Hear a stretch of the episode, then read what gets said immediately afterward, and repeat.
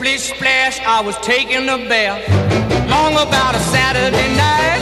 Yeah. 점심 먹고 유쾌한 시사 디저트 한 입. 최영일의 시사 본부. Well, I stepped out the tub and put my feet on the floor. I wrapped the towel around me and I opened the door. And then a splish splash. 네. 시사본부 매일 이 시간 청취자분들께 드리는 깜짝 간식 선물이 있습니다. 물론 오늘도 준비가 돼 있죠. 자, 이 코너 들으시면서 문자로 의견 보내주시는 청취자분들에게 쏘는 깜짝 간식이고요. 자, 짧은 문자는 50원, 긴 문자 100원이 드는 샵 9730으로 의견을 많이 많이 보내주시기 바랍니다. 자, 오늘은요. 매운 컵라면입니다. 매운맛 컵라면. 어, 요즘에 저희 시사본부도 정치 토크를 하면 다 이게 여야 공방이 매운맛이죠? 아주 그냥, 아, 날카롭습니다. 그래서 매운맛 컵라면 드시고 좀 이제 가슴 해소하시라고 드립니다. 자, 매주 목요일 이 시간 경제본부로 찾아뵙고 있습니다. 넷플릭스, 디즈니 플러스, 뺨치는 경제 스토리텔러, KBS 보도본부의 서영민 기자 나와 계십니다. 어서 오세요. 안녕하세요. 어휴, 피부가 어쩜 이렇게 뽀예요?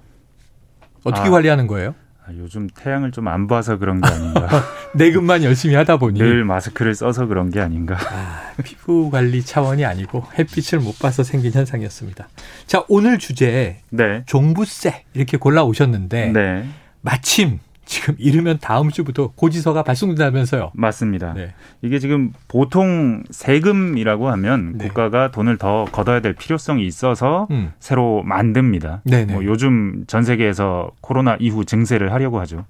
네, 그렇죠. 근데 사실 이 종부세는 그런 목적의 세금은 아닙니다. 아니고. 분명히 정책적인 어떤 목적이 있습니다. 네네. 집값을 잡겠다거나 어. 불로소득을 어떻게 회수하겠다거나 어, 부동산 상승으로 네. 인한 이게 한 10년이 됐거든요. 네네, 10년이 넘은 세금이 되놓으니까 지금 어떻게 과거의 종부세에 비해서 지금의 종부세는 어떤 차이가 있고 음. 그게 또 정치 지형하고는 어떤 관계가 있고 앞으로는 어떻게 변해갈까 할수 뜨거운 얘기죠. 얘기. 뜨거운 얘기죠. 자, 네. 지금 오늘의 주제가 엄중합니다. 요즘에 네. 이게 대선에도 큰 영향을 미칠 것 같은데요. 크게는 그렇습니다. 부동산 정책이지만 이 안에서 종합 부동산세는 어떤 역할을 하는가?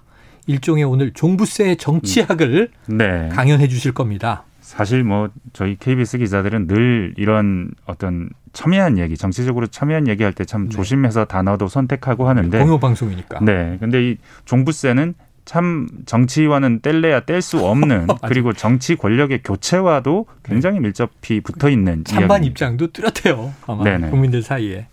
자, 그래서 자극적인 표현들이 많이 들려요. 네. 항상 이 매체 보도를 보면 네. 종부세 필요하다는 찬성 입장도 있고 종부세가 문제다라는 반대 입장도 있는데 자, 역대급 종부세다. 네. 이게 노무현 정부 마지막에 종합부동산세 때문에 지지율이 급하락했다라는 이제 분석도 있는데 네. 세금 폭탄이다. 이런 보도가 그때나 지금이나 꽤 있고요. 네. 공포의 종부세 이렇게 부르는데 이유가 있습니까?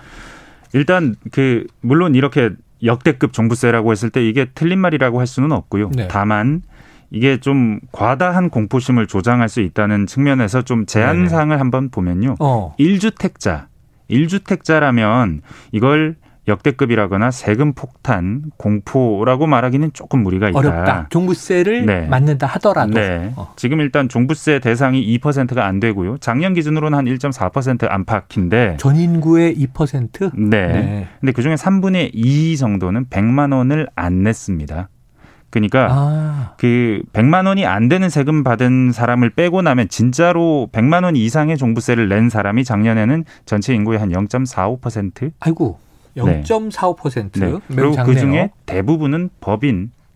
아, 법인. 그러니까 네, 네. 좀 비싼 빌- 네. 빌딩이나 부동산을 보유하고 있는. 올해는 어, 공시지가를 9억에서 11억 원으로 올렸어요. 네네네. 그래서 1주택 종부세 내는 사람 오히려 숫자는 줄었습니다. 아, 그래요. 그런 측면에서 역대급이라고 말하기는 어렵죠. 음. 그리고 또 뭐 과세 이연 제도라는 것도 도입이 됐는데 네. 종부세 하면 늘 나오는 그 어떤 클리셰 같은 표현이 있습니다. 예. 강남에 계시는 우리 네. 노모가 혼자 사시는데 소득은 하나도 없는데 네네. 그냥 3, 40년 전부터 살던 집인데 올랐을 뿐이다. 올랐을 뿐인데 네. 지금 천만 원, 이천만 원, 삼천만 원 내라고 하면 세금 내라면. 어떡하냐. 그렇죠. 이 실제로 그렇게 나오지도 않고요. 대부분의 경우에는 네네네. 일주택이라면 네. 나오더라도 이제 과세 이연 제도라는 게 도입이 돼서 네. 상속, 증여, 양도 시점에 낼 수 있도록 아. 지금은 내지 않도록 그런 아, 조건이 그러니까 있습니다. 체납되는 게 아니라 네네. 합법적으로 밀어놓고 네, 나중에. 이제 이 집을 뭐 팔거나 네. 상속하거나 증여할 때그 네. 시점에 내세요 하고 밀어주는군요. 다주택자만은 음. 다르죠, 근데. 아, 다주택자에게는 다르다. 네. 지금 일주- 1주 택자 네. 얘기를 하신 네. 거예요. 어. 지금까지는 1주택자 얘기인 거고 네. 다주택자한테는 어쩌면 역대급 폭탄 이런 얘기가 좋아요. 맞을 거예요. 자 그러면 네. 이저또 노모 노부모 네. 과세 이연 제도도 있다. 1주택자는 크게 문제 없다. 네. 100만 원 이상 낸 사람도 많지 않다. 네. 이런 얘기를 하셨고요. 그럼 이제 종부세가 정말 역대급 뭐 폭탄, 공포 이런 이야기로 다가올 만한 대상이 되는 0. 아까 4? 네. 0.4% 내외? 그 중에 대부분은 법인, 법인. 을 제외한 일반 개인 중에 다주택자. 다주택자는 얼마나 종부세에 폭탄을 맞습니까? 계산들을 많이들 합니다. 네. 강남에 한 채, 강북에 한 채 있으면 아, 그런 예가 나왔죠 네, 보도에. 그러면 뭐 한 6천만 원 낸다, 7천만 원 네, 낸다. 네. 어떤 강남에 좀 비싼 집을 가지고 있으면 두 채만 가지고 있어도 1억 이상의 세금을 낼 수 있다. 어, 실제로 계산상으로는 그런 것 어, 같습니다. 그래요. 네. 네. 그리고 올해 이렇게 급증한 것도 맞습니다. 어, 그래서 아직 고지세가 안 나왔기 때문에 네네. 고지서가 안 나왔기 받아봐야 때문에 알겠죠. 네, 받아봐야 알지만 실제로 폭탄이라고 부를 만한 다주택자들이 속출은 할 것 같습니다. 아. 물론 폭탄급의 종부세를 맞으려면 집값이 뭐 우리는 상상할 수 없는 정도의 금액이긴 네네. 하겠지만 우선은 대상은 공시지가 11억 이상이라 그랬으니까 아, 다주택자는 네. 9억입니다. 그대로. 다주택자는 9억이고 네, 안 깎아줬습니다. 1주택자만 네네. 11억으로 네네. 그럼 지금 공시지가 11억이면 대출 한 70%니까 네. 이 시가로 치면 한 뭐 10억 내외 이렇겠네요. 네네. 그런데 이제 다주택자의 경우에는 공시지가 9억을 네. 상향해 주지 않았어요. 네, 상향 안 해줘서 네. 다주택자는 어떤 조금 뭐 마이너스 되는 효과도 없이 그대로 네, 뭐뭐 그 요율은 올라가고 공시지가도 올라가고 그러면서 뭐 세금은 많이 올라갈 수밖에 없는 그리고 어. 다주택자한테는 요율 자체가 네. 그 1주택자와는 다릅니다. 다르다. 최고 6%까지 매길 수 있거든요. 최대가 6%까지. 네, 네. 그럼 거의 지금 1주택자에 보면 한 두 배 정도 간다는 거죠? 그래서 이 세제는 다주택자를 겨냥한. 세제입니다. 아. 일 1주택자는 사실상 큰 영향이 없고요. 실제로 일 1주택자는 전국의 1주택자 다 걷어봐야 올해 네. 한해 1,300억이라고 보고 있습니다. 아, 단위 네. 1주택자 걷어봐야 네. 1,300억 정도다. 그런데 다주택자들한테 걷는 주택분 종부세는 음. 5조 원이 넘습니다. 완전 차이가 크네요. 네. 그럼 정말 타겟은 네. 오직 다주택자를 네. 이 겨냥한 것이다. 근데 이게 너무 급하게 느는 것 같기도 해요. 네. 왜냐하면 작년에 2조 원이 안 됐어요. 그러네요. 많이 올해는 늘었네요. 거의 6조 원이거든요. 네. 그러니까 와 세 배. 올해는 확실히 많이 는다. 여기는 틀림없이 정책적인 목적이 있다. 있다. 야. 팔아라. 그러니까 이제 팔아라. 네. 다주택자에게 종부세를 통해서 정부가 주는 시그널은 네. 집을 빨리 파세요. 이거다. 네. 이렇게 해석해도 큰 문제 없겠네요. 맞습니다. 사실 이 종부세 제도 보면 노무현 정부 때는 이게 음. 세대별 과세를 하는 바람에 위헌 나기도 했었고 맞습니다. 맞습니다. 그 부분들을 고쳐오면서 네. 지금 여기까지 왔는데 올해는 또 한 번 더 고쳤습니다. 사실 네. 9억에서 11억 아까 말씀을 드렸습니다만 올렸고, 그게 예전에 그 민주당의 송영길 대표가 음. 2% 인구 안에서 종부세를 낼 수 있도록 하겠다. 네네네. 그게- 퍼센트로 끊었죠. 네, 그게 어찌 보면 11억 원이라는 숫자가 된 거거든요. 그렇게 숫자를 줄였습니다. 네. 이렇게 숫자를 줄, 줄였다는 것 그리고 1주택자에 대해서는 여러 가지 예외 규정을 두어서 네. 조금 편의를 봐주는 음. 식으로 바꿨다는 것 이거 자체가 전선을 이렇게 좁힌 거라고 볼 수 있거든요. 네. 1주택자는 가급적 적으로 만들지 않겠다 네. 하는 그런데 지금 이제 대선 정국이에요. 문재인 네네. 정부의 정부의 시그널 이해가 됐어요. 네네. 그런데 이제 정치권에서는 집값 잡으려고 도입한 종부세인데 네. 지금 이제 대선 레이스다 보니까 찬반 격론이 일어나면서 정권 교체로 이어질 수 있는 하나의 네. 변수가 될 수도 있다. 그러면 이제 이 두려움, 딜레마 네. 이런 건 어떻게 우리가 좀 이해 읽어야 되겠습니까? 이게 지금 어찌 되건 딜레마적인 상황이 됐습니다. 딜레마예요. 집값을 못 잡으면 정권이 넘어가요.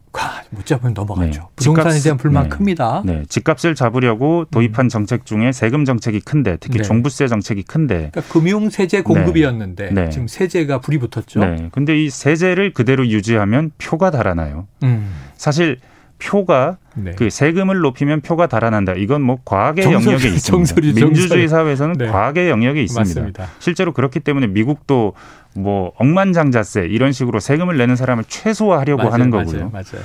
근데 지금 이 상황에서 정부가 할 수 있는 일은 음. 아마도 집값 잡는 어떤 세제 역할, 그 파급력은 폭발력은 네. 키우되 적용 범위를 굉장히 좁히는 것. 예. 이 딜레마적인 상황에서 정부가 선택할 수 있는 상황은 이거밖에 없는 것 같아요. 이 세제를 어. 없앨 수는 없어요. 네. 집값이 오를지도 모르니까 음. 겁이 나니까. 그러니까 집값은 잡아야 되고 정권도 유지를 해야 되고 음. 그러다 보니까 어떤 사람 수도 좀 줄여 나가려고 하고 있고 음. 예외 과세 이연 제도 같은 것도 이번에 도입된 거거든요. 네, 네.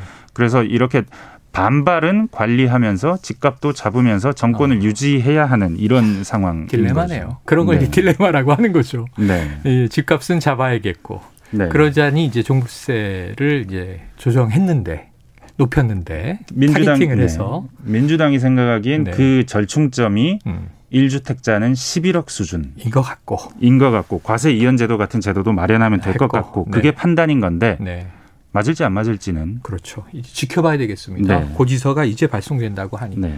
자, 그러면 이제 우리 서 기자님 네. 종부세 얼마 내실 것 같아요? 저요? 네. 저는 뭐 종부세를 평생 가도 못 낼 것 같습니다. 네. 뭐 우리 같은 서민들은 아, 종부세 한번 내봤으면 좋겠다. 농담 삼아 이런 얘기. 네. 아, 서 기자님은 부자의 상인데 얼굴이 감사합니다. 부자의 상이에요. 그럼 언젠간 되겠죠. 언젠간 부자. 언젠간 되길 우리 모두 종부세를 내는 날이 오기를 한번 기대해 보는데 네. 보통 문제 아닌 것 같습니다. 자, KBS 일라디오 최영일의 시사본부 오늘 경제본부로 서영민 기자와 함께했습니다. 고맙습니다. 감사합니다. 네. 자, 오늘 매운맛 컵라면 받으실 청취자분들이요. 4166-6893, 0271-8482, 9588-8548님입니다. 맛있게 드시고요. 계속 청취해 주시길 바래요. 자, 오늘 준비한 소식 여기까지입니다. 최영일의 시- 시사본부 내일 오후 12시 20분에 금요일 다시 찾아오겠고요. 오늘 청취해 주신 여러분 고맙습니다.